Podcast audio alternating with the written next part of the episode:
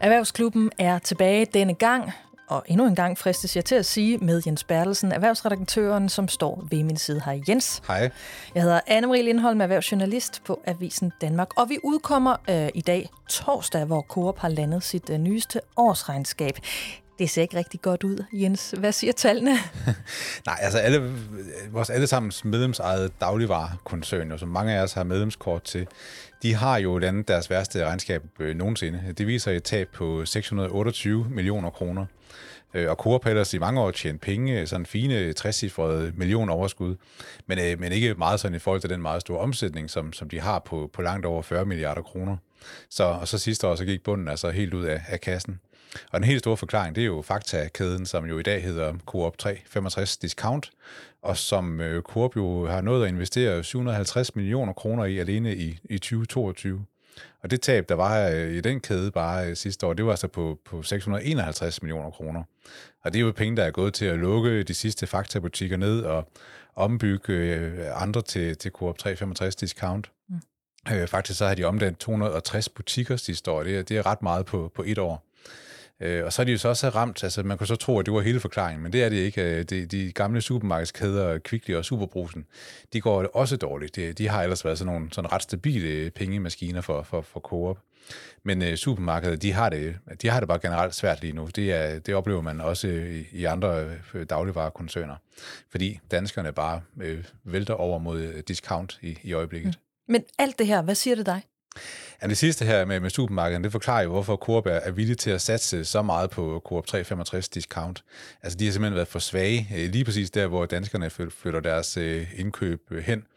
Øh, når krisen krasser, og der er inflation, så, så er hverdagen bare mega dyr, og så vil vi gerne i, i discountbutikker. Over halvdelen af vores dagligvarer, dem henter vi nu i, i discountkæderne. Og der har Coop simpelthen stået for alt for svagt sammenlignet med Netto og Rema 1000, som de, de helt store rivaler.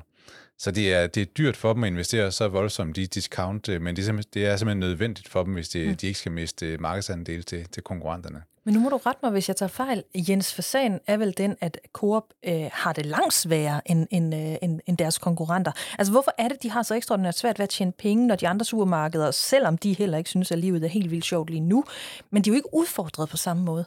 Nej, men det kommer nok også an på, hvem du spørger, men altså det, der går igen, er, at Coop simpelthen har været en alt for kompleks øh, virksomhed. De, øh, de er jo gået fra at have øh, ret beset otte forskellige kæder, kæder, som hver har haft deres strategi og en masse chefer og Øh, direktører og i nogen omfang forskellige lagre og logistikløsninger. Det giver bare meget store omkostninger som øh, igen betyder, at det er svært at konkurrere på det, som danskerne er virkelig optaget af, nemlig øh, prisen. I hvert fald, hvis man skal tjene penge, og det har så været Coops udfordring. Og det er sådan set det er mange år siden, at man begyndte at tale om den her kompleksitet. Det har man måske nærmest gjort altid. Og man har sagt, at man skulle lægge kæder sammen, og man har også arbejdet på det sådan lidt om bag i, ved, ved, ved kulisserne. Man har øh, sådan sørget for at indkøbe logistik og drift og markedsføring, øh, for eksempel af, af superbrusen og Kvickly, at det har man egentlig lagt sammen, uden at forbrugerne måske lige lagde mærke til det, men, øh, men det har bare slet ikke været nok. Mm. Og så har de også begået mange fejl. Øh, Faktakæden har jo været en, en klods om benet.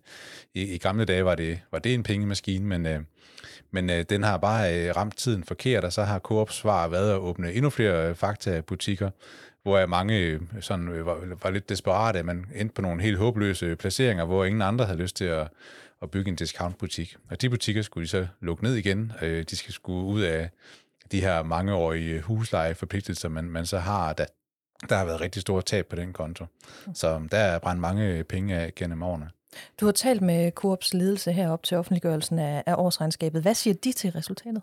Jamen, de siger selvfølgelig, at det er utilfredsstillende, og at det ikke må gentage sig, øh, om end 2023, vi står i nu, øh, også tegner til at give et underskud, men det, det bliver dog ikke så stort som, som sidste år. Okay. Og jeg tror jo også, de synes, de er ramt meget udefra af begivenheder, de ikke lige kunne forberede sig på med, med krigen i Ukraine og den inflation, der, der er fuldt efter. Øh, Coop fortæller, at de har altså ikke kunne sende alle de prisstigninger, de selv er blevet mødt med fra leverandørerne, dem har de ikke sådan bare kunne sende videre til, til kunderne, selvom vi nok synes, vi har, vi har oplevet, at prisen er steget meget på, på sådan de almindelige dagligvarer.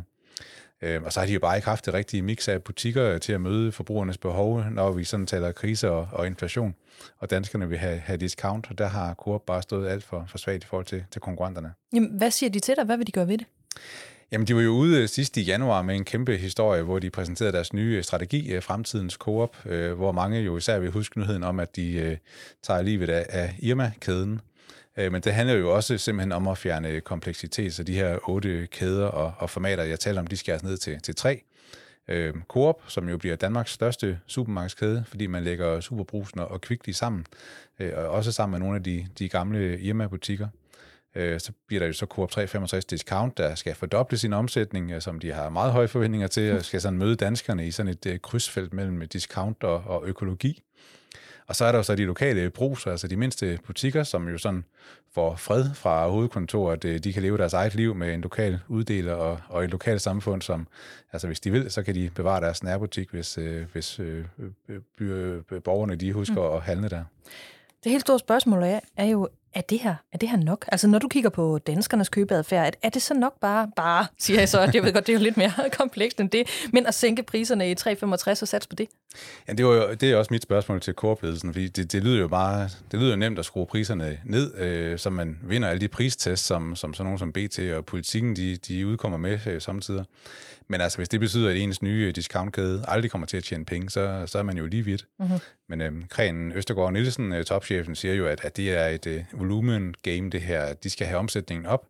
Hvis man gør det, så kan man faktisk godt tjene penge på, på discount. Mm. Og det har han jo ret i, hvis man kigger på Netto og, og Rema 1000. De, de tjener masser af penge. Men de er altså også hver især mere end, end dobbelt så store som uh, Coop 365 uh, discount. Uh, og det, det understreger jo også hele problemet, at det er nogle smadret dygtige konkurrenter, han er op imod og skal stjæle markedsandel fra. Så, så det, er, det er super spændende. Mm. Der har jo været flere historier frem om, hvordan uh, Coop, altså selvom de har valgt at lukke Irma som, som butik, stadig vil gøre brug af Irma-brandet. Og bare lige for at samle op på den i den her sammenhæng, hvordan kommer forbrugerne så til at møde Irma nu? Jamen det lyder til, at de faktisk er ret stålsatte på at holde liv i, i uh, Irma-navnet. Nok især, især gennem den nye Coop supermarkedskæde, hvor Irma-varerne så pludselig kan sælges over hele landet, og ikke sådan primært i hovedstadsområdet. Øh, og lige det med egne produkter, det synes jeg faktisk er ret interessant, fordi de, de har øh, rigtig mange gode ting at arbejde med der.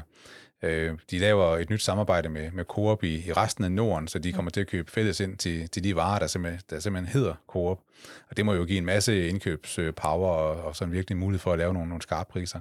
De har også Englemark, som jeg synes er placeret sådan ret fint som sådan et af de, de mere lækre produkter. Og de har alle mejeriprodukterne fra, fra Tise. Og så oven i det, så deres discountmærker, som jo ser lidt uh, triste ud, men uh, så ved man i hvert fald, at, uh, at det er prisen, det er der, der er i fokus der. Ja. Siger du her, Jens, at man så uh, fremover også vil kunne få Irma i discountbutikkerne? Jeg har ikke selv set det, men jeg så på Twitter, at der var en, der, der så meget begejstret ud. Han holdt sådan en uh, tandoori uh, kyllinge-wrap uh, frem med Irma-navnet på, og den havde han åbenbart købt i en Coop 365 discount. Øh, men det er altså, Netto har jo deres Lykkes Mose varer, og, og Rema 1000 kører jo løs med deres egne produkter fra, fra Gram Slot, som de jo selv ejer en stor del af.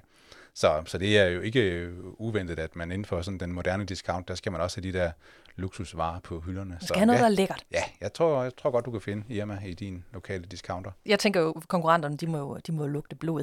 Jeg så lige inden vi gik i studiet, Jens, at uh, Menu har hængt et gigantisk banner op på Rådhuspladsen. Så du det over, over, i, over i København?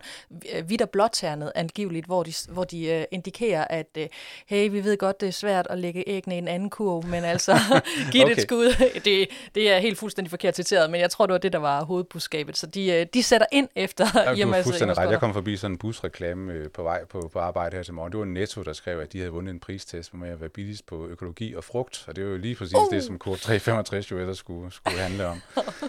og øh, jamen altså, Per Bank fra Selling Group, han, øh, han har jo været ude og, og prale for nylig, at, at, at de vinder markedsandel, det, det, markedsandel, det de gjort her i starten af året.